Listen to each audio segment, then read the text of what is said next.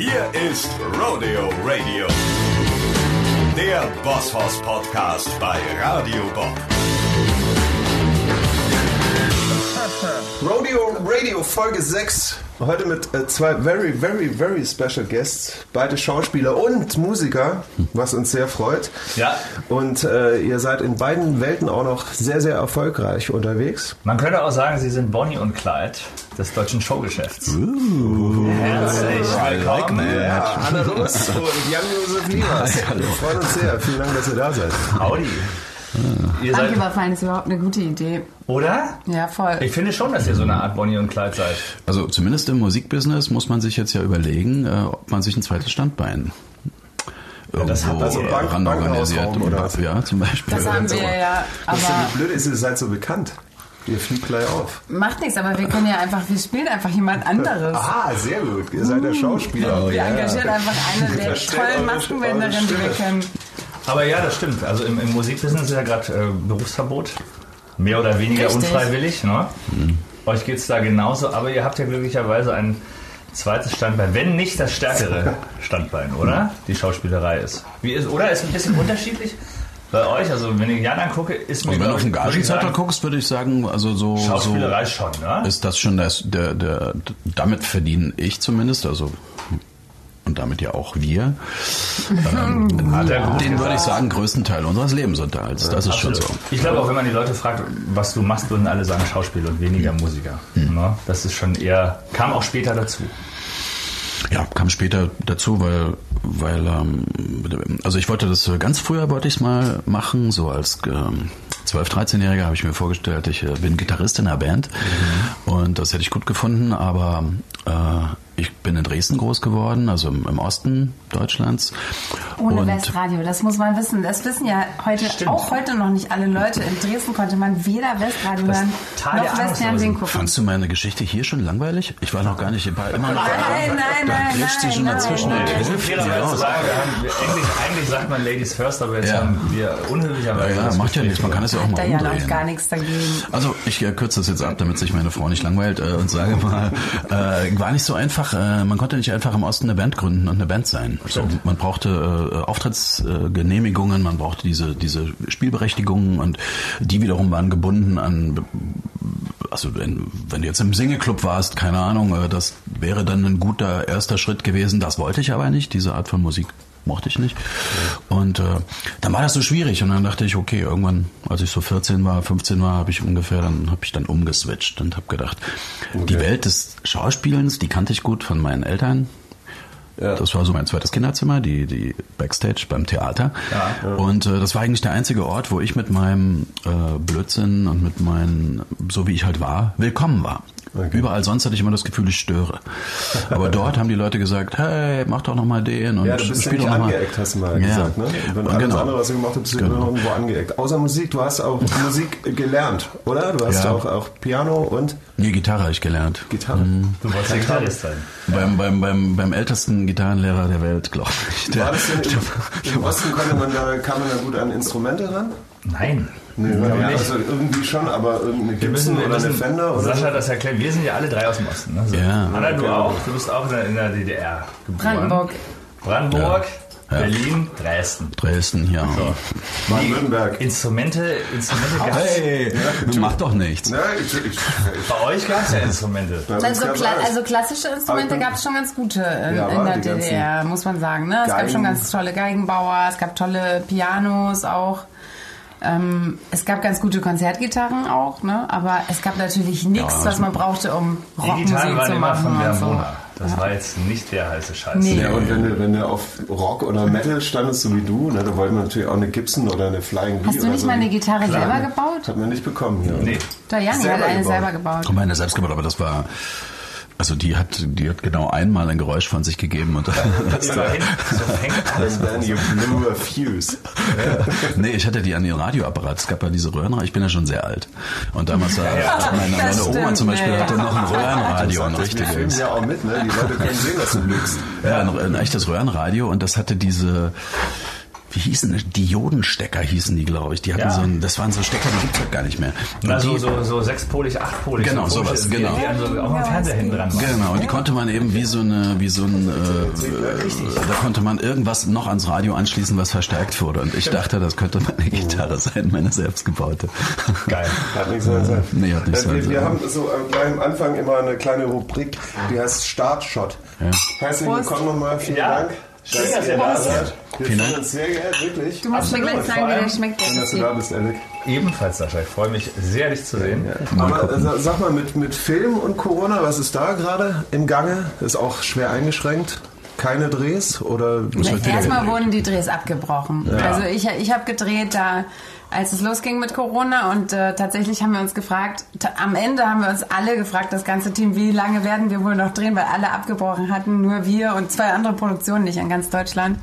Und dann wurde auch unser Dreh abgebrochen, der wurde dann aber ein paar Wochen später wieder aufgenommen.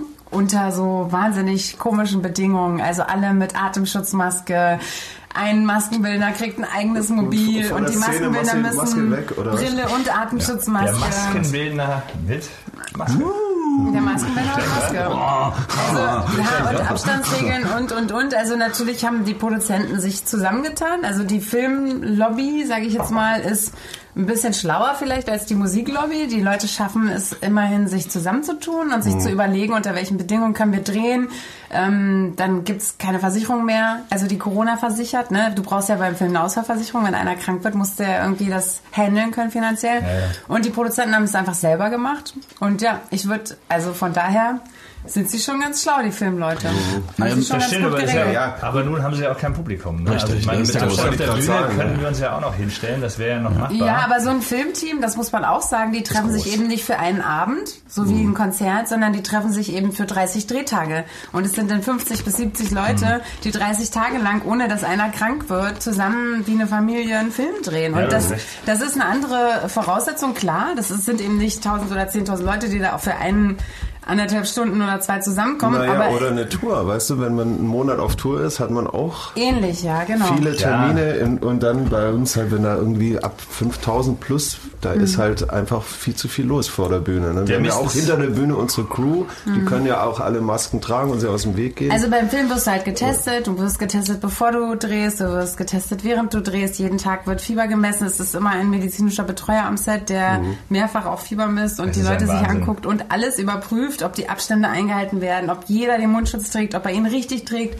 ob einer ja, den Mundschutz so ist, nimmt ja. oder ob er ihn immer wie ordentlich, das wird alles erklärt, es wird oh stundenlang äh, werden Vorträge gehalten, wie das alles richtig gemacht wird und also, und und. Dauert doppelt so lang alles. Ähm, auf jeden Fall für die Produzenten auf jeden Fall finanziell ein größerer Aufwand, würde ja. ich schon sagen, ja. Und ich dann weiß, sind die Kinos zu, ne? Und die Kinos sind zu, das was ja eine Katastrophe ist. Ja, ja. Also absolut. Wir haben nämlich auch in so einem Film mitgewirkt. Wir sind ja auch Schauspieler, ne? In welchem? Ja, ja. Burning heißt der. Das ist in Asphalt Burning. Ja, oh, norwegisch-deutsche yeah. ähm, äh, war's gut? Produktion. Ja, und ist jetzt gar nicht, konnte so, jetzt gar keine so Premiere Mini, feiern oder was? Mini-Cameo-Rollen, ne? Und jetzt wäre im August äh, Premiere gewesen. Also wir haben gedreht mhm. vor einem Jahr im August. Mhm. Ja, ja, da war noch so nichts zu spüren. Und jetzt äh, sieht es so aus, oder ich glaube, es ist schon klar, dass es gar nicht ins Kino kommt. Ne? Mhm. Ja, viele jetzt, Filme. Jetzt, jetzt endet es auf Netflix, aber was heißt endet? Das ist ja auch eine Chance, aber es gibt keine Premiere und irgendwie ist das natürlich schon irgendwie, finde ich, traurig. Ist super traurig. Also ich meine, es ist auch traurig für all die großen, vielen Millionen Dollar Projekte, die jetzt überhaupt nicht rauskommen können. Ja, ja.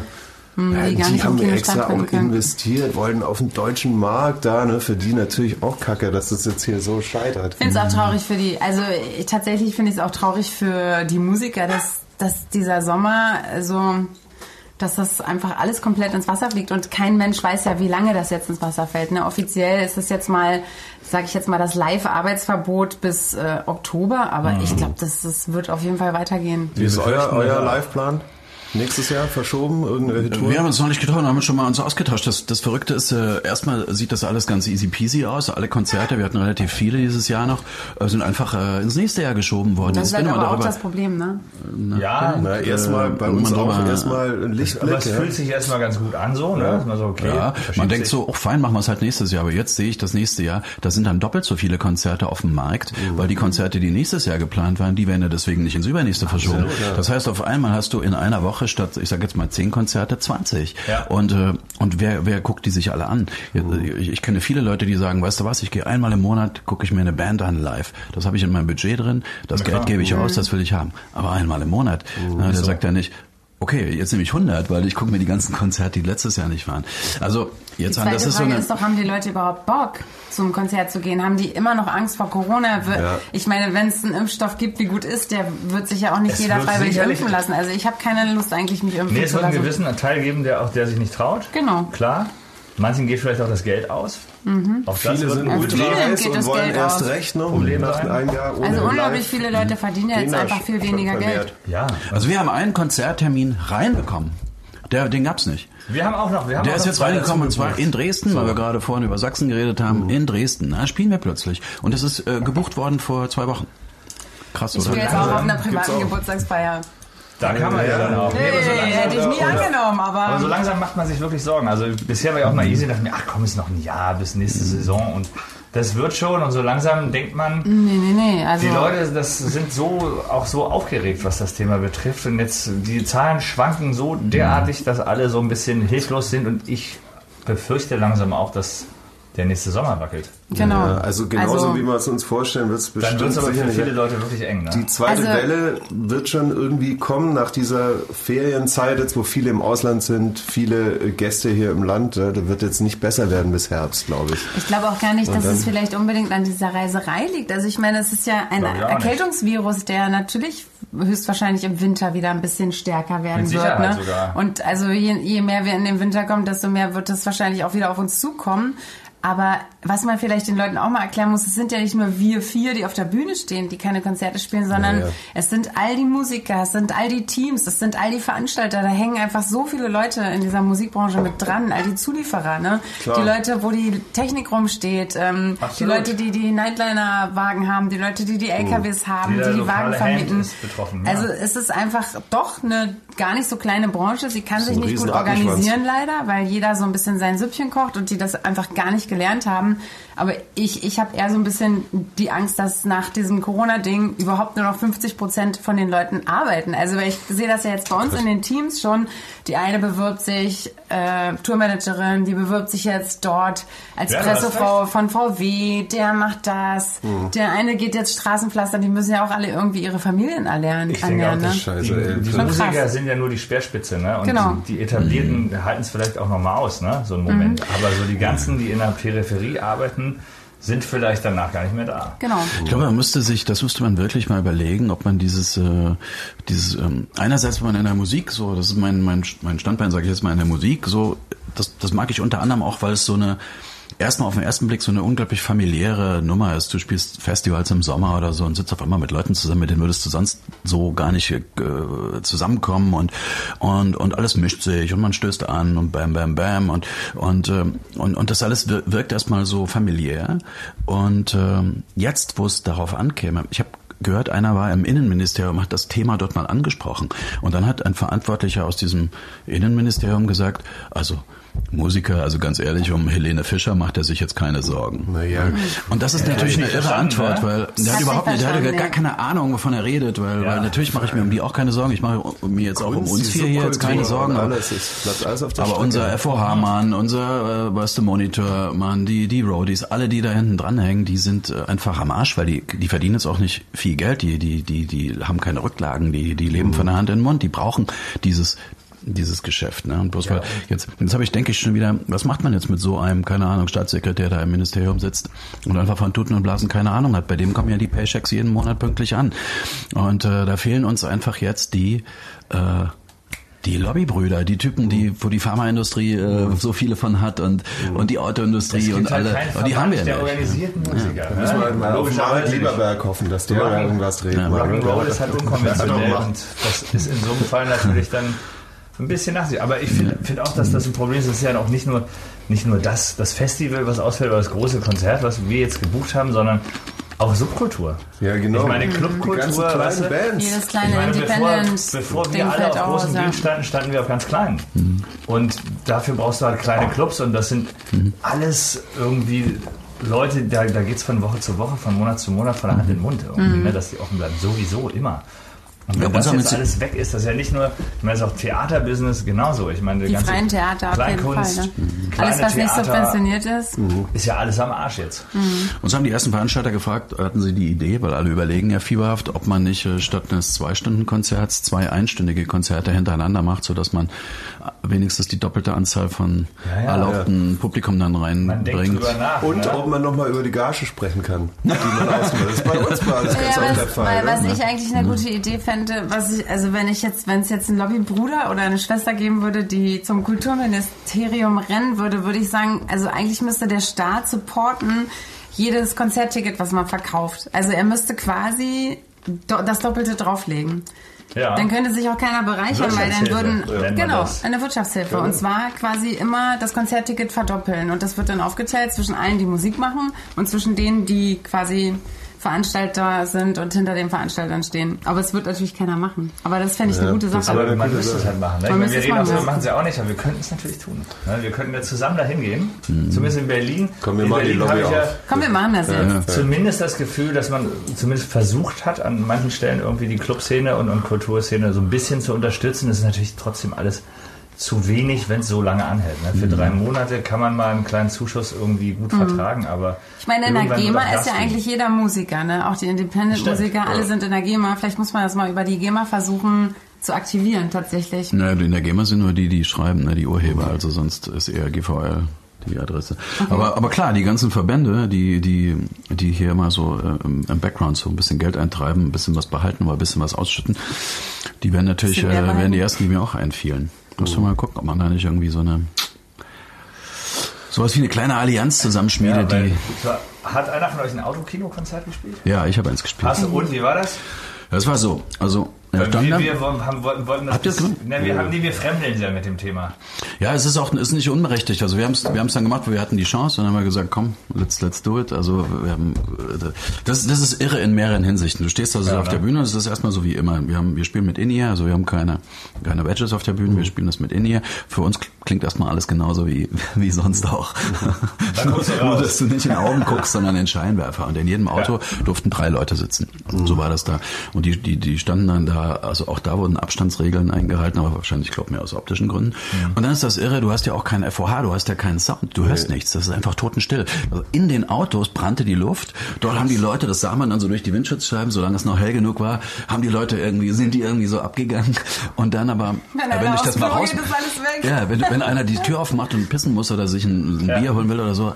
Geht, geht, ist Totenstille. Wie die, die haben dann auch In-Ear oder Kopfhörer? Nee, die haben über ihre Stereo-Radio. So, so wie Autokino. Weißt du, du, die kriegen eine Frequenz. Nee, die haben so einen Kanal quasi, ja. die kriegen eine U K W-Frequenz, eine Radiofrequenz, die müssen sie einstellen. Das heißt, und dann wenn kommt, du ein gutes Autoradio hast, hast du auch ein halbwegs gutes Radio. Genau, du brauchst halt genau. guter Sound im Auto. Ich ja. weiß. Das, ist, das ist natürlich. Und dann machst du so Sachen, weißt du, machst du so hier und die Scheibenwischer und die, und die ja. machst du ah, Lichthupe und das alles. Brauchst du eine Taschenlampe? Ja, ich hatte auch eine Blendlampe vorne. Ich habe sie mir schnell gebaut aus zwei Baulampen, wo wir uns so unterhalten haben mit Blinklicht. Aber irgendwann dann ähm, machten die halt die Scheiben runter auch und wollten ja, halt ihr Gesicht raushängen. Und ganz ehrlich, ich bin irgendwann dann einfach runtergekommen, bin da durchgerannt und habe alle abgeklatscht und vorbeirennen. Und dann am ich, Ende haben wir, sind das wir auch so gesellige Menschen, so ist es halt. Ja, das war der Ausdruck der, des Lebens irgendwie. Das gibt es auch noch. Es gibt nicht nur Vernunft und es gibt nicht nur ein Virus, es gibt irgendwie auch noch berechtigte Lebensinteressen. Absolut. Ja, ich weiß, so ein Autokino ist nicht, nicht sexy, ne? Nee. Nee. Also wenn ich mir vorstelle, eine Tour so zu spielen. Also ja, ich, ich, ich meine, es gab, es gab ja ein paar Leute, die eine Platte rausgebracht haben in der Zeit und äh, von, mhm. da habe ich das wirklich total verstanden, weil irgendwie musst du ja den Leuten das mal vorspielen und du musst ja zeigen, dass es diese Platte gibt. Und wenn du jetzt jemand bist, der, sag mal, du bist jetzt im Pop unterwegs und bist jemand, der äh, immer Radioplays hat und die Leute sind gewöhnt daran, dich im Radio zu hören, weißt du, dann, dann, ja, dann ist es jetzt auch nicht viel anders. Du sitzt ja. dann da in einem Auto und hörst, hörst das Ding auch im, im, im Radio, wie ja, immer, und denkst dir, aber ist halt live oder so. Ne? Aber, aber es gibt Bands, ich denke mal, ihr seid auch so eine. Also für ja, euch ja, ist dieser Faktor, dass halt das Wind bewegt wird zwischen Bühne und Zuschauerraum enorm groß. Und, und Live-Musik ist ein ganz anderer Spirit einfach. Ne? Und es klingt auch immer anders, hat eine andere Energie. Und da hast du total recht, das kommt nicht rüber. Und auch als Musiker brauchst du ja von den ersten Reihen auch, du brauchst ja Feedback, du brauchst ja Augenkontakt. Ne? Mhm. Also wenn die vorne gut mhm. abgehen, gehe ich auch gut ab. Das mhm. ist einfach logisch. Ne? Und, ja, und fehlt euch das? Es fehlt total. Also ich meine, wir haben ja letztes Jahr relativ wenig gespielt. Wir haben halt Ringpark und Wacken, also mhm. große Festivals. Dann hast du Gebietsschutz, Exklusivität. Mhm. Das heißt, die große Tour ist dann erst ein Jahr später. Und die wäre eben dieses Jahr gewesen. Und äh, nachdem wir letztes Jahr relativ wenig gespielt haben, haben wir echt mit den Hufen geschart dieses mhm. Jahr. Und es fehlt uns. Das ist mhm. krass. Und wenn man jetzt denkt, wenn alles klappt, wie wir uns das vorstellen, müssen wir noch warten bis Juni und dann geht es erst wieder los. Ne? Das ist schon, das ist schon eine harte Situation. Wir machen jetzt halt andere Dinge. Wir schreiben jetzt halt am neuen Album. Mach ich auch. Ja. Fangen jetzt schon an. Und äh, wir kriegen die Zeit schon rum, aber sie muss halt irgendwann auch rum sein. Schreibst du an einem neuen Album? Mhm. Weil du sagst auch, ja? Ja. Das ist Nummer zwei. Du bist ja jetzt, jetzt Solo. Nicht so neu, aber schon seit nicht so langer Zeit Solo unterwegs. Genau. So. Die letzte Platte hieß Werkzeugkasten. Werkzeugkasten. Also die erste eigene Solo-Platte. Genau. Und, und jetzt schraubst du an der nächsten. Jetzt schraube ich an der nächsten. Also ich meine, ich finde, Solo ist immer so ein Begriff, der einen aufs Glatteis führt, weil ich habe natürlich ja ein Riesenteam. Ich habe eine tolle Band, ähm, was für mich auch ein Grund war, äh, Lust, also wo, als Corona losging, habe ich gedacht, okay, an mir wurde eigentlich relativ schnell klar, dass die Leute gar kein Geld mehr verdienen können. Ne? Und ich wusste auch relativ schnell, dass das jetzt eine Weile geht. Das war ja klar. Und äh, die Idee war halt, die Leute ins Studio zu kriegen, also und ihnen damit auch so einen Job zu verschaffen. Und ich habe dann auch so ein paar Ideen gehabt. Äh, mir sind natürlich nur so positive Sachen eingefallen. Und mein letztes Album war sehr, ich habe ganz viel aufgearbeitet aus meinem, so aus aus meinen letzten. Aus deiner Beziehung? Nein, nicht aus meiner Beziehung. Aber auch aus meinen, auch aus Beziehungen. Aber das war schon eher so, so ein trauriges Album, fand ich. Und ja. ähm, ich dachte, okay, dann nehme ich jetzt halt Corona und mache jetzt genau das Gegenteil. Aber fühlst du dich jetzt freier? So als, als Anna? Ich habe mich eigentlich immer frei gefühlt. Also ich habe mich auch frei gefühlt, als ich ähm, drei Alben mit Silly gemacht habe. Und als ich das ähm, nicht mehr gemacht habe, war es dann vielleicht auch ein guter Zeitpunkt zu sagen, okay, ich muss jetzt vielleicht mal mich anders ausprobieren. Sag mal, andere Frage. Wenn, wenn ihr beide als Musiker, ne? Wie kritisch seid ihr denn miteinander? Also spielt ihr euch Sachen vor und fragt, was der andere davon hält, oder ist das eher so, so ein Brandbeschleuniger, beziehungsmäßig, dass man sagt so, um Gottes Willen, ich mach mein Ding, du machst dein Ding? Ist das in der Musik genauso wie im Schauspiel? Also seid ihr, fragt ihr euch gegenseitig, wir, wir, wir wie machen, findest du meins? Ja, wir, also wir machen unser Ding. Es ist jetzt nicht so, dass das äh, nach dem ersten Wort äh, beim Text schon gesagt wird, hier, guck mal, wenn, es geht los mit wenn, wie findest du das? Oder so.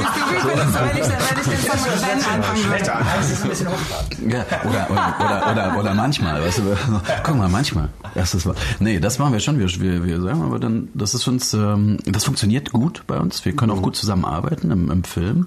Also auch in der Hinsicht, dass man sich kritische Dinge sagen kann, ohne hinterher beleidigt zu sein. Ja. Oder, oder das geht. Schreibt ihr auch zusammen? Also Texte? Ganz oder, oder? Ganz selten. Wir haben mal einen Song, da, mhm. da habe ich mal einfach mit, mit ein bisschen rüber geguckt. Aber und das ging aber auch auf eine Wette zurück. Und zwar haben wir gesagt, der Erste, der von uns jemals, äh, wenn jemals einer Top Ten geht von uns beiden mit, mit, mit dem Album, äh, dann darf der bestimmen das Duett. Dann machen wir ein Duett und der, okay. derjenige darf bestimmen. Und das war Anna, die war die Erste und durfte dann ähm, rulen. Durfte sagen. Und cool. habe das dann total egoistisch für meine Band ausgenutzt. Und einfach eine schöne Single ist doch gut, mit Janni ausgekoppelt. Ja, so. Wie man es halt so macht. Und äh, wie ist es äh, als Schauspieler zu Hause? Macht, äh, macht ihr da? Geht ihr zusammen durch die Texte? Fragt ihr euch ab? Machen Gebt wir Tipps? Auch? Geben wir auf. Wir zeigen uns auch unsere Drehbücher. Da geht der ganze Salat ja schon mal los. Und unsere Projekte, wenn sie fertig sind. Mhm. Aber wir haben auch mittlerweile, ich glaube, sieben Filme miteinander gedreht. Mhm. Also wir haben auch schon jetzt eine ganze Zeit nicht mehr, okay. weil wir einfach echt viele Filme miteinander gedreht haben und äh, ich habe sogar mal die Hauptrolle gespielt in einem Film. Allerdings jetzt, da hatten wir glaube ich noch nicht ein Kind, ne? Oder hatten wir schon ein Kind? Nee, nee hatten wir kein Kind. Mhm. Ähm, äh, wo Janni Regie geführt hat und mhm. die Hauptrolle gespielt hat und die Filmmusik gemacht und das hat. Ging?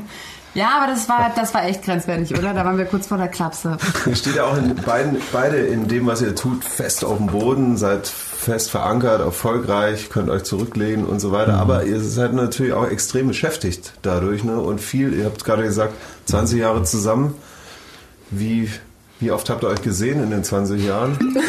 Vier Jahre? Vier Jahre. Aber, nee, aber wir haben wirklich festgestellt, als es mit Corona losging und wir dann Dreh abgebrochen wurde. Auf einmal und wir ist dann, der Alte zu Hause, ne? Nein, als wir alle zu Hause waren, haben wir gemerkt, dass wir das letzte Mal so alle zu Hause waren, als Lola geboren wurde. Und hm. unsere kleine Tochter, und die ist jetzt zwölf Jahre alt. Also, so krass bei euch? Das ist schon krass Echt? bei uns, ja, weil... weil wir genau. leben halt, wenn wir arbeiten, selten zu Hause, sondern einfach woanders. Ihr habt jeden Tag Termine oder ihr habt doch jeden Tag irgendwas, oder? Wenn der eine dreht, also ich meine, die drehst ja nicht alle immer in Berlin, ne? Du drehst nie, hier, du drehst nie in Berlin, ne? Nie in Berlin, so gut wie nie. Sprecht ihr ab? Wer wann welchen Film drehen kann? Wir haben einen gemeinsamen Kalender. Also wir hatten, die Kinder waren auch mal in einem Alter, wo wir gesagt haben, okay, es kann nur einer drehen. Also ja, klar, klar, als sie klein waren und so sowieso. Aber mittlerweile, wir sprechen es auf jeden Fall ab. Also wir koordinieren unsere Urlaube und wir koordinieren, wer wann weg ist. Wir haben einen gemeinsamen Kalender, wo alles drinsteht. Also man kann immer sehen, was der andere macht, was mhm. er einträgt und so. Und so große Projekte, da, da sagen wir dann schon, pass auf, dann mache ich den, dann mache ich das da, okay, dann schieben wir das so und so, das, das müssen wir machen, sonst ja, funktioniert ja auch das noch, gar nicht. Da noch eine Tournee oder so dazu, ne? Genau. On top. Also irgendwann wird es schon so, dass jede, jedes neue Datum oder jeder neue Termin oder jede neue Sache, mach doch das noch oder mach doch da noch oder, weißt du, das, das wird dann irgendwann so eine Attacke. Oder wirkt wie eine, wie eine, wie eine Attacke Dank, auf, die, auf die gemeinsame. Ja, ja. Na, ja. Nee, na, aber im Grunde, also weil du das schon so sagst, also im Grunde wäre es so, ne, wenn wir jetzt gerade in einem normalen, in einer normalen Zeit wären, noch nicht so viel Zeit miteinander gehabt hätten wie jetzt gerade. Die Kinder waren ja nicht in der Schule und, und die Große ist jetzt auch schon siebzehn und fast aus dem Haus mit einem Bein schon und hat einen Freund und so. Also es ist jetzt alles ein bisschen anders, als es noch vor fünf Jahren war. Aber im Grunde genommen, ich hatte so eine Zeit, ich hatte so eine Zeit tatsächlich, also ich würde sagen, wenn man heute in so einer äh, äh, Lifestyle-Zeitung, würde man vielleicht sagen, so kurz vorm Burnout, würde ich, würde ich absolut unterschreiben. Also ich glaube, ich kann Im mir Burnout vorstellen, was das ist. Ne? Also ich bin, bin morgens, äh, hab's, hab's extrem schwer gehabt, morgens aufzustehen, mir fiel es schwer, meine Post zu öffnen, solche Sachen, solche ganz einfachen Dinge. Und alles war mir zu viel. Und ich dachte, wenn ich so weitermache, äh, kacke ich ab. Mhm. Und äh, habe dann ähm, vor ein paar Jahren, ja, weißt du, so dann wirklich ja, die Bremse reingehauen und, so, ne? und habe nein gelernt, nein zu sagen. Also habe Leute enttäuscht und und und war dann auch diese langen Gesichter, das kannst du doch nicht machen, deine Fans oder was auch immer dann da für Gründe kommen. Und habe gesagt, no, no, no. Und ähm, das war eine So langsam habe ich das Gefühl, wieder ein bisschen äh, das im Griff zu haben und nicht nur hinterher zu rennen, was ja. Management und, und kennen, so dir in den Kalender kennen, glaube ich, auch alle. So, also wir haben das, also ich fand auch, dass das so ein positiver Nebenaspekt der, des unfreiwilligen Runterfahrens bei Corona jetzt mhm. war, dass man merkt, dass alle Termine gar nicht so immer so wichtig sind, wie man immer denkt. Dachte. Weil man ist ja sonst auch immer getrieben, karrieremäßig. Das mitnehmen, das Interview, dort was machen, hier, ne, auch wichtig und immer ist irgendwie alles getrieben von, mach das noch, das ist gut für dich, mhm. nimm das mit, lass das nicht liegen. Und ja, jetzt denkt man sich so, guck. Was wäre ein Prio, Musik oder Schauspielerei bei dir, Anna? Soll ich beantworten? Schwierig, ja, beantworte du mal. Bin gespannt. Okay, also ich würde sagen, wenn diese Entscheidung stünde für Anna, würde sie wahrscheinlich sagen, okay, wenn ihr mir dieses Messer auf die Brust setzt, dann mache ich Musik. Ja? Ja, glaube ich, ja. Glaube ich. Ist so, also wenn ich, wenn ich, wenn ich eine stille Minute habe, glaube ich, dann denke ich eher immer an die Musik. Mhm. Also... Weil ich glaube, ich liebe an der Musik dieses Selbstbestimmte. Deshalb war vielleicht auch ähm, eine Solo-Arbeit anzustreben für mich das, was mich eigentlich wirklich glücklich macht. Der logische also ich, Weg. Ja. ja, weil als Schauspieler schreibt dir jemand diese Rollen. Also du spielst halt, was im Drehbuch steht. Natürlich kannst du das noch gestalten, mhm. sage ich jetzt mal. Ja. Ne? Aber am Ende bist du eigentlich etwas, was sich jemand anders ausgedacht hat. Es mhm. gibt auch Schauspieler, die schreiben selber Bücher, aber das ist Natürlich. eher die Ausnahme. Und als Musiker, wenn man jetzt so für sein eigenes Zeug verantwortlich ist, dann kann man wirklich von der ersten bis zur letzten Sekunde, du kannst halt alles selber bestimmen. Ja. Also es sei denn, du bist jemand, der ein Interpret ist. Wenn du jetzt als Sänger, es gibt ja auch tausend, ja, tausend. Ja, ja gut, das äh, bin ich äh, aber nicht. Aber also Joe Cocker, Joe Cocker hat in seinem Leben nicht einen einzigen Song geschrieben. Ja. Ne? Mhm. Und, und, und ist trotzdem Joe Cocker, hallo. Ja, ja. Und also, man kann auch, also okay. es gibt viele Wege nach Rom. Aber, aber ich rede jetzt ja sozusagen von dieser Warte aus, dass man das selber verantwortlich für sein Zeug ist und auch für die Umsetzung und so. Und das gefällt mir schon gut. Aber das ist ja der Motor von, von vielen Künstlern, glaube ich, deswegen, warum man es macht, oder warum man als Schauspieler auch irgendwann Regie anfängt, oder? Man denkt ja immer so als Konsumentin, warum macht er jetzt Regie? Ist doch klar, weil er natürlich nicht nur nach Vorgabe acten will, sondern oder Musiker, die auf einmal selber ihr Album produzieren. Gestalten will. Ja, oder also es das. gibt ja auch ganz viele Musiker, die dann auf einmal sagen, okay, das Album produziere ich jetzt selber. Also im Zweifel Musik. Ja? Was hat, hat euch dann die Schauspielerei Spaß gemacht? Nee, ich wollte gerade sagen, also hm. wenn ich jetzt wählen müsste, Musik oder Schauspielerei, dann müsste ich äh, mal nicht, nicht lang überlegen. Also es war gut, war eine gute Erfahrung, aber äh, es sollte ein Witz sein. Ich würde mich für die Musik entscheiden, natürlich. Ja, natürlich, weil wir das, nee, wir, das, das können wir ja auch. Das ist nicht unsere Welt. Also es war Obwohl geil. Ich hatte tierisch Bock. Wir haben auch schon bestimmt fünfzehn Videos gedreht oder so, mhm. dass es nicht mhm. vergleichbar ist, aber wir haben dann auch schon ein bisschen Schauspiel, ich habe schon ein bisschen Honey und Nanny mitgespielt und so. Stimmt. Und dann waren wir in diesem Film Asphalt Burning. Das ist schon auch geil, macht Spaß. Auf jeden aber Fall. Es kann auch gerne mal mehr sein. Also an dieser Stelle, wenn es jemand hört da draußen, nee, will ich sagen. Natürlich gar nicht. Aber, aber die Musik tauschen, steht natürlich im Vordergrund. Tauschen ist gar keine Option und ist ja auch gar nicht relevant vergleichbar. Aber ich hätte zum Beispiel mal voll Bock, einen richtigen Film zu spielen. Also nicht nur so, dass man immer sagt, ey, die beiden Jungs von Boss-Hoss sind jetzt auch mal da im Bild und witzig, dass die mal was sagen. Ja, ne? Genau. Oder Sync-Jobs haben wir auch. Nee, weil ich, weil ich glaube, dass, und da bin ich ein bisschen bei dir, dass nämlich auf einer, auf einer Bühne, man ist ja, ist ja auch ein alter Ego. Ich meine, wir sind ja Boss Power, Boss Burns. Wir sind ja jetzt nicht nur Alec und Sascha, sondern wir haben ja auch bewusst so alter Egos gewählt. Und ich glaube, jeder Rockstar spielt auch Posen. Ja, aber, ne, so aber, gehst du ja nicht morgens in die Küche. Ja, aber Börne ist auch äh, ja, Börne, ja, Börne ist auch Jan, aber, aber trotzdem bietet ja so ein alter Ego schon ja, auch, glaub ich, gute, gute Facetten. Ne? Ich habe so, ich ver- vergleiche deine Rolle übrigens immer so gerne ein bisschen mit ähm, Johnny Depp in Fluch der Karibik. Weil die sind ja, ist ja auch immer so einen leichten Tick drüber, oh, über, über, über, überzeichnet über, irgendwie, mh. aber trotzdem dadurch ja, oder kannst du besser erklären, dadurch wiederum sehr schön, glaube ich, klar zu besetzen oder da reinzugehen, weil ich meine, wie schwierig ist es denn, in eine Rolle zu gehen und sich selbst draußen zu lassen, oder nimmt man sich immer mit rein? Oder ist dann so eine Rolle, die, die ein klareres Profil hat, einfacher für dich, den Jan rauszulassen und jemand anderes zu sein, oder... Nee, das, das gelingt ja gar nicht, weil die, sag mal, du kriegst ein Drehbuch und das ist, das kann, kann sich jetzt ja bildlich vorstellen, jeder, das ist ein weißes Blatt Papier mit so Schreibmaschinenschrift drauf. Ja. Da, da steht ein Name und dann, dann, der sagt, das bist jetzt du, den du spielst den, und dann steht sechs Textzeilen. Und damit ist er, damit ist das Drehbuch am Ende seiner Möglichkeiten. Und, ähm, alles, was dann dazu kommt, wie klingst du, wie, wie siehst du aus, wie bewegst du dich, wie guckst du, wenn du das sagst? Ist das vielleicht ironisch gemeint? Da steht, ich wünsche Ihnen einen ganz besonders tollen Tag. Manchmal steht da auch Klammer auf, ironisch Klammer zu. Weißt du so, das sind alles so, dann liest ja, gut, du in diesem Drehbuch. Dann kommt der Regisseur ein bisschen ins Spiel, aber die Regisseure sagen eher, pass auf, wir filmen das in der Hand zwei, wir stehen hier mit der Kamera, also bom, bom, bom, du gehst zum Fenster, so. Das sieht sehr gut aus und bom, bom, bom, so. Also Regie ist auch nicht immer nur, ist auch nicht so, ist auch, wechselt mit jedem Regisseur. Und am Ende stehst du da und musst das ja irgendwie, musst jemanden erfinden, den es nicht gibt. Und der hat immer auch mit dir zu tun. Aber ähm, die, ähm, was du sagst mit dem Übertriebenen oder mit diesem etwas Überzogenen, ne, das war für mich, ich komme ja vom Theater, ich habe angefangen am Theater, habe acht Jahre nur Theater gespielt. Und da geht's ja etwas anders zu als beim Film. Und dann, und dann war das so toll, weil wir dachten, eigentlich ist es, dieser Professor Börner in dem Tatort ist im Grunde genommen fast so eine operettenhafte Figur, wie man sie eher von der Bühne kennt oder ja. aus alten Filmen früher, ja. wo, die, wo, die, wo die so ein bisschen oh, oh, so oh, drüber... Deswegen sage ich ja, sag ich, sag ich ja so, so Flug der Karibik. So, ne? Weil, Johnny also Depp so, hat es zum Beispiel, so, finde so, ich, mit... So eine Figur halt du, weißt, dass die den, du weißt, dass die den, den feuern wollten. Die haben gedacht, der hat's ja nicht alle. Die, die Produzenten die von Flug der Karibik haben versucht, den Typen loszuwerden, ja. weil sie gesagt haben, er versaut uns den ganzen Film. Das das ist und er fand das toll, aber die Produzenten fanden es eine ja. Katastrophe. Er hat, er hat übrigens gesagt, er hat sich das von Keith Richards abgeguckt. Dieses also. Verpeilte und dieses äh, Schwankige und so. Ja. Ah, und guck mal, was das für ein mega Erfolg war, ne? Als der erste Tatort gedreht war.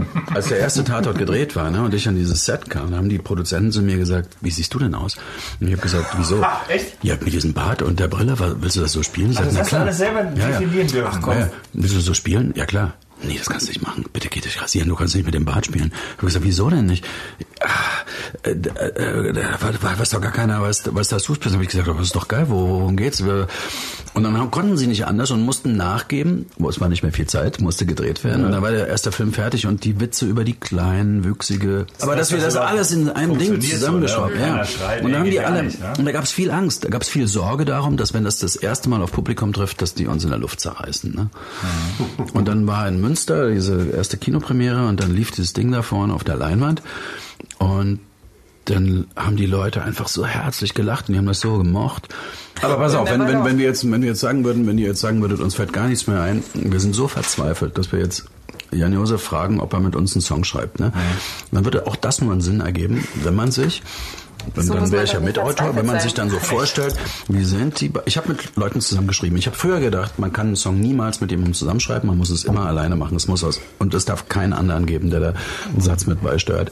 Und es war wie eine Erlösung mit Alexander Freund, unserem gemeinsamen Bekannten, das Gegenteil zu erleben. Zu erleben, wie jemand Stimmt. sagt, okay, du hast hier sechs Zeilen, die sind auch kein Lied, aber worum soll es denn gehen in deinem Lied? Was wirst du denn erzählen? Und dann sagt man Sätze und dann sagt, boah, auf einmal ist eine Zeile da und boah, drei neue fallen dir ein. Und ja, dieses genau. Zusammenschreiben, dass diese Zusammenarbeit so gut funktioniert, ist eine, ja, das war ja, was Musik angeht, eine Erlö- also das war für mich eine Erlösung. Mir ist, mir ist poh, ich habe gedacht, wow, es geht. Vielleicht nicht mit jedem, aber es geht. Mhm, und ja. äh, und so war das ein bisschen bei diesem Tatort dann dann letztlich auch. Man war so ein bisschen aus dieser festgefahrenen. Mhm. Ein Schauspieler hat immer rumgenörgelt. Also Ulrich Nöthen war das übrigens, kann man sagen, weil das ist gar kein Geheimnis, er hat es auch schon selber gesagt. Und er hat immer so lange rumgemeckert an den ganzen Drehbüchern, bis es irgendwann richtig scheiße war. Das ja, Ganze. Ja. Tot heute wahrscheinlich, oder? Und, äh, und dann haben wir das wieder... Mehrfach.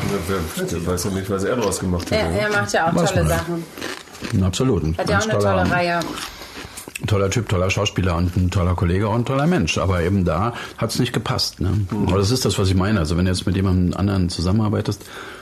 Zusammenarbeit generell funktioniert eben nur, wenn man sich so das wirklich füreinander, also wenn alles so in eine Schüssel fließt und sich jeder sein... gegenseitig befruchtet und äh, zu neuen Ideen gegenseitig führt. Ja. Also das ist auf jeden Fall schon gleich ja. bei der Musik. Ne? Ich meine, wenn ja, du das dann so live auf die Bühne bringen willst, ich weiß nicht, wenn man so als Diktator in die Proben geht, ist das eben auch verkehrt. Ne?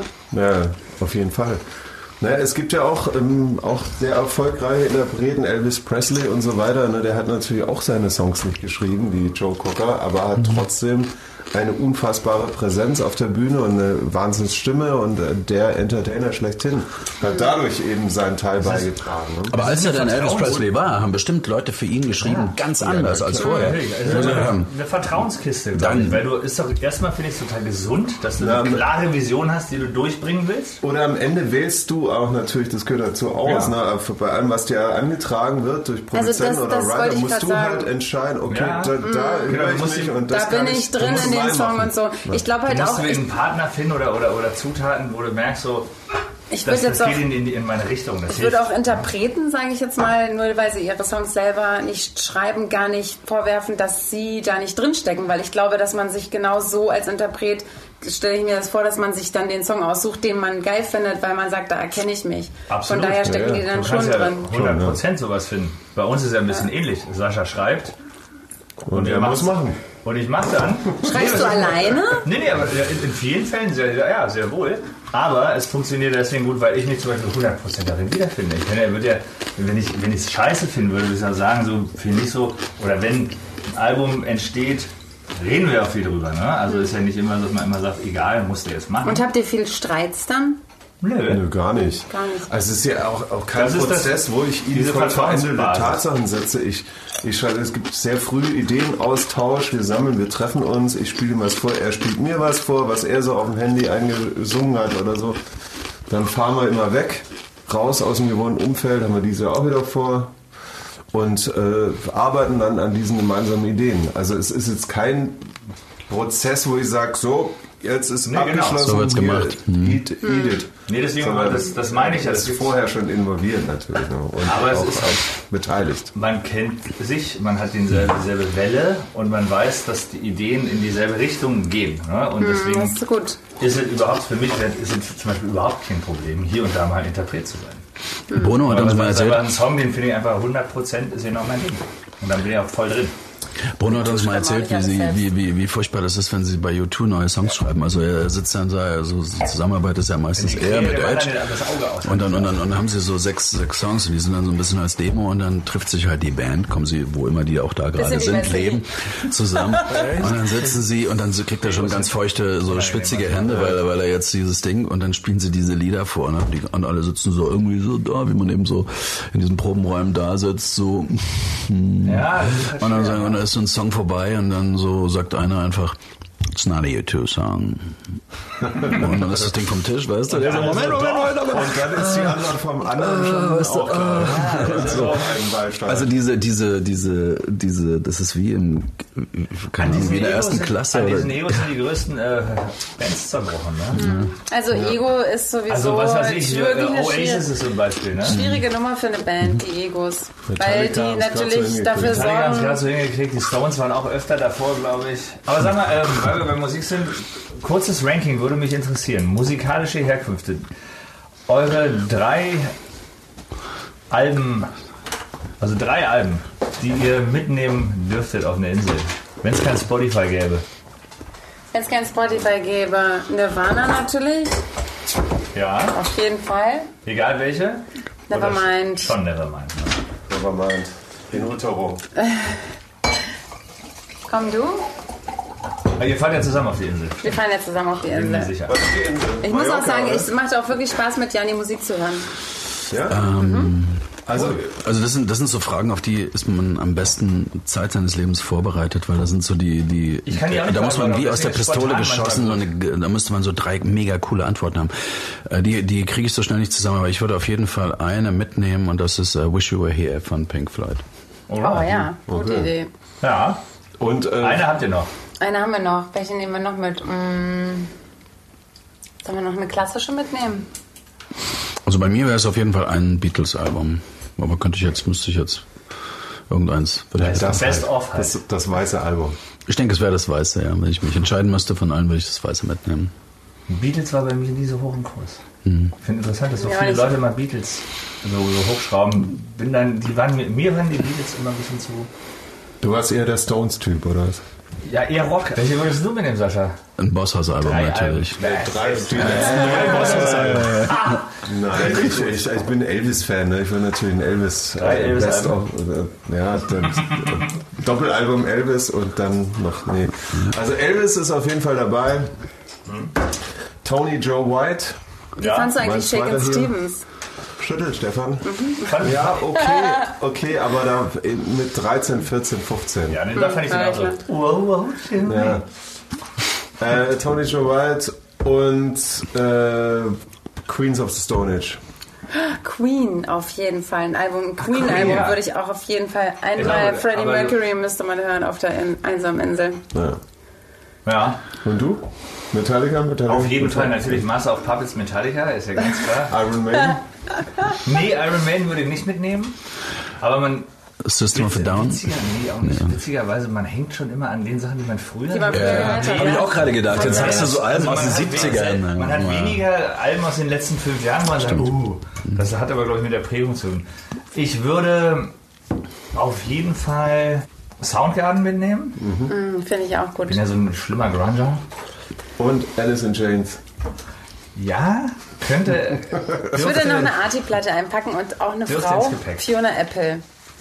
Extraordinary ja. Machine würde ich mhm. einpacken. Auch gut.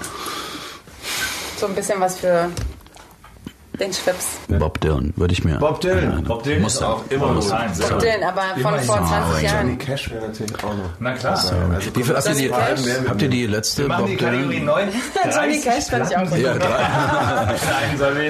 habt ihr die letzte, das letzte ähm, Dylan-Album gehört? Das letzte? Schon mal durchgehört? Ich habe reingehört. Und? Fand's okay. Ich fand's geil. Ich hab's nicht so, gehört. Auf jeden Fall, der kann es noch. Den, der bleibt sich treu. Ja. Äh, mein, mein Hero Tony Joe White, der hat noch eine letzte, kurz vor seinem Tod, letzten Jahres rausgebracht, die war leider nicht geil. Ja. Aber so ist es manchmal. Das ist wie mit den alten Filmen. Manchmal denke ich auch so, guck sie dir nicht nochmal an. Nee. Lieber nicht. Okay. Aber was sind, was sind eure All-Time-Favorite-Filme? Ja, Filmranking. Kann man da was, äh, ihr seid Schauspieler. Halt. Oh, ganz viele. Also, Le Mépris, oder? Mit Michel Piccoli und der Bardot von Godard. Das ist ein super Film. Was dann noch? Oldtime Favorite. Okay. Liebenden von Point Neuf, auch ein Megafilm. So fotografieren jetzt hier gerade so. Nein, aber das ja, sind einfach zwei geile aus. Filme, tolle, mit tollen sicher, Kameran, also wirklich auch ein visuelles Filme, Erlebnis. Auf jeden Fall. Ja. Ähm, bei mir wäre es. Äh, äh, genau. Fast and Furious. Drei Filme, die du mitnehmen darfst. Der Hard eins bis vier. Nee, nee, bei mir, bei mir ist das M. Eine Stadt suchte einen Mörder. Das ist ein alter Schwarz-Weiß-Film. Oh, der ist aber zäh. Das ist einer, der, der hat ein ganzes, meiner Meinung nach, ein ganzes Genre äh, begründet. Doktor Mabuse okay. sozusagen. Na, hallo. Ah, sowas, mhm. ja, geil. Ja, so ein ganz. Haben die da schon gesprochen in dem Film? Oder war das noch Stummfilm? Gott, mein Herz bricht. Hört ihr es? Haben die da schon gesprochen? Also, das ist auch kein Doktor Mabuse-Film. In M geht es um einen Kindermörder. Und das so, ist, ein, ist, ein ah, ganz, ist ein ganz großartiger Film, der, nee, der, nee, nee. der, der ein ganzes Genre... Ich das, bin auf der falschen Fährte. Äh, dann, ähm, wie heißt der Typ, der der Mörder war? Also da ist, da ist Hitchcock sozusagen, wäre gar nicht denkbar gewesen ohne so einen Film Dinge? wie M. Ähm, Peter Lorre spielte da die genau. Hauptrolle. Und dann äh, ein absoluter Lieblingsfilm, äh, Es war mal in Amerika. Ich weiß nicht, wie oft ich diesen Film gesehen habe. Mit geiler Musik. Der hat alle Knöpfe gedrückt, die, die ich zur Verfügung habe. Geiler Soundtrack. Ja. Von der Musik, über das Spiel, über die ja. Geschichte, über die Liebe, über die Sehnsucht, über das Scheitern. Also das war ein mhm. Film, der hat für mich alles einmal eingepackt, was es so, so gibt. Jetzt müsste ich noch einen dritten haben. Arizona Dream vielleicht, auch ein geiler Film mit Johnny Depp und Leonardo DiCaprio. Ja, super. Ähm, mit einem roten Luftballon, aber auch toller Musik. Ähm, Emil Kusturica. Okay, ich hätte noch einen dritten, und zwar oh. Eternal Sunshine of the Spotless Mind. Ein, der hieß auf Deutsch, hieß der äh, Vergiss mein nicht. Ein okay. etwas doofer Titel für einen tollen okay. Film mit äh, Jim Carrey und äh, ähm, Kate Winslet.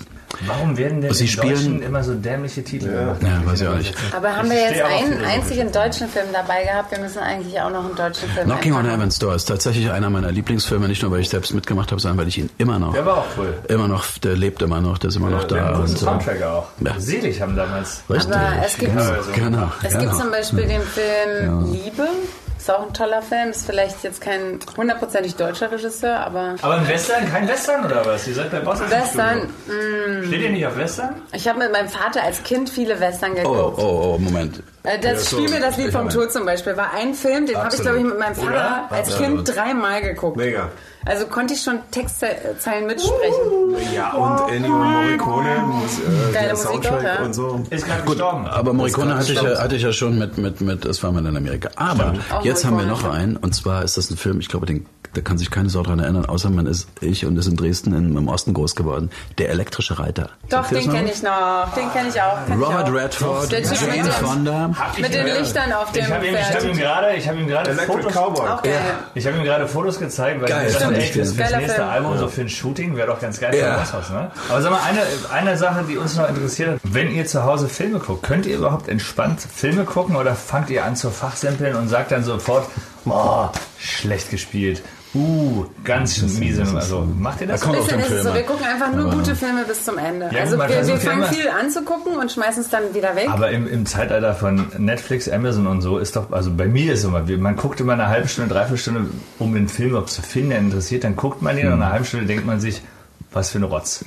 Kommt ja oft vor. Ist bei mir nicht so, weil auch ich frage immer, Janni, was, was gucken wir heute? Weil ich nicht so gucke alleine. Ich bin kein Alleine-Gucker, ich gucke aber immer nur mit Jan-Josef und der hat dann immer guckt, irgendwas mitgebracht. Ihr, macht ihr aus oder guckt ihr auch mal zu Ende? Nee, wir machen aus oder wir gucken bis morgens um vier und sagen so, einen noch, einen, einen noch. So wir kommen so nicht mehr. Serien, wir müssen oder? gleich wieder aufstehen, ja, wenn es mal eine Serie ist. Dann schon haben wir schon so. echt also ganz schlimm bis morgens geguckt. Aber man analysiert immer ganz schlimm, oder? Ja, also ja, was alle Breaking geguckt haben, Breaking Bad ja, zum Beispiel, aber The Americans. Also bei Musik hören geht es ja immer noch, finde ich, dass man ausblenden kann. Man American hört Horror Musik, Story. Ne? Aber wenn man einen Film guckt und man ist Schauspieler und man führt vielleicht auch noch mal Regie, wie du das ja auch manchmal machst, guckst du einen Film immer unter professionellen Blickwinkeln? Ja, schon, schon aber wenn der, einen, schon, wenn der einen mitnimmt, dann geht das irgendwann weg. Also wenn ein Film also richtig wenn vergesse, geil ist, oder das ist dann, dann toll. Also wenn man das vergisst und einfach nur noch so guckt und einfach nur noch zuguckt und, und einfach so wie jeder Zuschauer ist und denkt, was passiert als nächstes, was passiert jetzt und was machen sie jetzt und boah. Also das, das geht, das passiert mir schon auch, aber, aber es fällt dir schwer. Aber, aber es ist, äh, meistens gucke ich dann und denke mir, Schade. Hättest du ein bisschen, äh, weißt du, so, man ist ja auch hinterher so, ja. so, so, so schlau. Ja, was ist, wenn ihr eure ist. eigenen Filme seht in genau, der Genau, noch schlimmer. Ja? Geht das? Kann man das? Ungern. Ich, ich gucke nicht so gerne mir selber zu. Also, es gibt ja Schauspieler, die gucken beim Drehen immer zu, also die Ausspielung sich an und dann werden sie so hinter dem Monitor. Ah ja, alles cool und so, habe ich schon ganz gut gemacht und ja. so. Ich hasse das, also ich kann das gar nicht. Und ich gucke auch nicht so gerne Filme, wo ich mitgespielt habe. Mag ich auch nicht. So. Also ich mag die äh, kleines äh, kleines äh, Nerd-Talk hier so ein bisschen für Leute, die, die, die, die gar nicht genug davon kriegen können. Also in Deutschland, in einem Land wie, also in, in Hollywood zum Beispiel, wenn dort Leute drehen und du bist einer von den Stars in so einer Top-Besetzung, ne, und du möchtest sehen, was du gerade gedreht hast, ne, dann geht man an den Monitor, da gibt es dann tausend professionell, hochprofessionelle Abteilungen, die schneiden das alles mit und du kannst exakt die Einstellung sehen, die du gerade gedreht hast. Ne. Das mhm. ist sozusagen sehr, sehr professionell. So, bei uns gibt es das eher so, dass man, dass die Regisseure noch sehr stark sind und auch der traditionelle, die traditionelle Idee, nein, ein Schauspieler darf das niemals sehen, dass, das, dann verliert er seine Unschuld, so nach dem Motto, oh, ich musste den Bauch mehr einziehen oder irgend so ein ja, Scheiß. Ja. Aber das ist oldschool. Wenn du arbeitest, ne? Das ist dein Beruf, du arbeitest daran. Musst du dir angucken, was du gerade gemacht hast. Das ist meine Meinung. Ja. Du musst es dir angucken, nicht auf eine eitle Art nach dem Motto, oh, ich könnte ja noch so ein bisschen mehr so gucken oder dann sehe ich noch besser aus. Das meine ich nicht, sondern einfach nur, wie steht die Kamera? Wie sieht das Bild wirklich aus? Kommt das rüber, was ich will? Ist das überhaupt zu sehen? Weißt du, solche Sachen, das also brauchst du. Du bewertest dich ja sofort automatisch. Du kannst es gar nicht abstellen, dass du dich bewertest. Und ich möchte mich nicht bewerten, wenn ich... Ich kann es total abstellen. Ich spiele ja in dem Moment, ich, ich gefühlt spiele ich das nicht. Also ich schlüpfe ja da rein und wenn ich zum Beispiel eine Rolle... Ich bin ja meistens, spiele ich die Rollen, denen es schlecht geht. Ich spiele ja immer so zerstörte Menschen. Und manchmal bin ich wirklich abends in meinem Hotelzimmer und denke irgendwie so, ich muss jetzt nach Hause fahren. Ich halte nicht mehr aus. Ich bin das dann. Und wenn ich das angucke, dann bewerte ich mich. Und ich will mich nicht, nicht bewerten, weil das reißt mich dann da raus. Also, wie okay, viele Rolle nimmt man denn? Also ich mache das gar nicht, bewerte mich ich gar nicht. Ich gucke mir das einfach an und denke mir, ja, okay, nee, nicht so. Das kann man besser machen. Hier kann man noch was rausholen, da geht's noch was. Aber ohne, aber mit, okay. aber... Aber subjektiv, der subjektive Abstand ist doch aber schwer, ne? Nicht doch eitel zu gucken, sehe ich da gerade gut aus oder nicht? Kannst du dich noch erinnern, als du dich das erste Mal ja. auf Tonband gehört hast, deine ja, Stimme ja, auf Band? Horror. War das nicht der Horror? Das hast du klickig und gehört? Nein, das ist doch schneller geworden. Aber das ist auch heute, das ist aber auch heute noch so, finde ich. Es ist nur eine Gewohnheit. Jetzt machen wir noch unsere, würde ich sagen, letzte Rubrik. Musiktipp, Boss-Hoss gibt's euch auf die Ohren und zwar äh, suchen wir da immer was aus und zwar fangen wir an mit Tipp Nummer eins äh, unter der Rubrik Sweet Old Time Music äh, mit Slim Harpo. Slim Harpo ist, alter, ist ein alter Blueshaudegen ähm, aus Louisiana ähm, und war ein Virtuose am Blues und an der Mundharmonika. Harpo. Und, ähm, Harpo heißt der? Harpo, Slim Harpo. Slim Harpo. Später Harmonika, also aber gab, gab doch schon mal einen Harpo. Movie Star, Movie Star. Ja, das war ein anderer, der war ein bisschen früher. Der wird hier aber nicht vertippt. Bisschen früher und ein bisschen bekannter. Slim Harpo ist neunzehnhundertvierundzwanzig geboren und neunzehnhundertsiebzig gestorben. Alles in Louisiana. Und ähm, der war weise und musste schon äh, sehr früh sehr hart arbeiten und ist dann äh, zur Musik gekommen, weil er gemerkt hat, dass mit der Musik kann man gut Geld verdienen. Und ähm, ja, ein Vollblutmusiker Ende der fünfziger Jahre bis Mitte der sechziger hat er viele Hits geschrieben, die man kennt, aber hauptsächlich von anderen K- Künstlern, wie zum Beispiel I'm a King Bee, Shake Your Hips von Rolling Stones natürlich bekannt gemacht. Und äh, wir wollen äh, den Künstler euch ans Herz legen, dass ihr euch ein bisschen mit dem beschäftigt und dann mal reinhört, was er so gemacht hat. Übrigens auch äh, Boss-Hoss-Cover Slim Harpo. Ne? Das stimmt. Shake Your Hips. Übersetzt noch der schlimme Harpo. Zweiter, zweiter Tipp, ja. Bob Wayne. It's Country Time, ladies and gentlemen. Bob Wayne. Bob Wayne ist ein U S-amerikanischer Country Punkrocker, würde ich fast schon sagen. Also es ist ein Country-Musiker, aber mischt Country und Punkrock. Wie hieß der, ähm, dieser Superheld? Ist Dark, Dark Wayne? Nee, Wayne? Aber auch Wayne. Wayne. John Wayne Johnson. Nee, nee, Wayne, dieser äh, Spider-Man, Wayne. Nicht Spider-Man, sondern Bruce Wayne. Bruce Wayne, yeah, Bruce Wayne, dankeschön. Also, also eine Mischung aus Bruce, also, ne, also Bob Wayne ist eine Mischung aus SpongeBob und Bruce Wayne. Ist ein Outlaw-Country-Mucker, mischt Country und, und Rock'n'Roll und ähm, Punkrock aus Nashville. Ist das dann so ein New Country? Ist das, das, das, das ist so ein New Country. Lebt er aber, aber nicht der New so Country im Sinne, es ist ein Pop Country. Er macht äh, Traditional Punk, ja. Country Musik, also mit so Amerikaner mit Punk. Also sehr traditionell verpunkt. Darf ich, darf ich, darf ich, darf ich mich mal outen lassen? Also ein, ein, ein, ich, ich weiß nicht viel darüber, aber ich bin, bin ein echter, in mir steckt ein echter Country Fan. Und See. zwar seit dieser Radtour, von der ich vorhin erzählt habe. Wir sind da an so, du, du fährst ja mit dem Fahrrad, fährst du ja anders als mit dem Auto, landest ja nicht in den Städten, uh. sondern du landest irgendwo. Ja. Und diese Gasthäuser, diese, diese, diese kleinen Kneipen in, in, in den U S A, irgendwo so im Heartland. So. Was spielen die da in den Jukebox? Patsy Klein und wie sie alle heißt. Ja, und das, das läuft ja auch runter. Ich hab, mich hab, mich hat es total infiziert, tatsächlich, muss ich jetzt sagen. Also aber es bleibt unter uns, das wird niemals bekannt gegeben. Das bleibt, das schneiden wir raus. Für die nächste Radtour empfehlen wir also Bob Wayne. War auch schon mal Bob mit Boss-Hoss auf Tour. Wirklich? Tatsächlich. Aus war war dir die Vorband nach, oder war er der? Der war natürlich. Ja, ah. zwanzig sechzehn, naja. Sollten der, wir mal rübergehen, sind wir sagen. Der, äh, kennt ihr Hank Williams, den oh, dritten? Ja. Also The Third, quasi, also der, der Neffen vom... vom äh, ist das nicht der Urenkel? Ne, der Enkel. Also es gibt äh, Hank Williams, dann gibt es den Vater mhm. und dann gibt es äh, den Sohn, den Enkel. Den Sohn vom Vater. Der also Dritte? Der Enkel von dem. Und die Katze von dem. Also Hank der Dritte halt. Ne? Also ja. der Dritte in der Reihe und der, der ist so ähnlich unterwegs. Und hat er auch diese Stimme? Diese, diese, sind die Stimmen ähnlich? Ja, das ist das nasale. Also ist ja ein Musiktipp auch für euch. Hört euch mal Bob Wayne an. Und hat er auch die Zöpfe? Bob Wayne. Der, äh, also Hank drei. Hat das war Berlin Nelson, richtig, stimmt, aber stimmt. Hank drei hat auch einen Zopf. Oh, ja, yeah, ja. Yeah. Der hat auch eine, eine Punkband, die heißt Assjack. Wir vermischen zu viel, die Leute kommen durcheinander. Ja, okay. Bob Wayne, Leute. Bob, Bob Wayne. Wayne. Bob Wayne.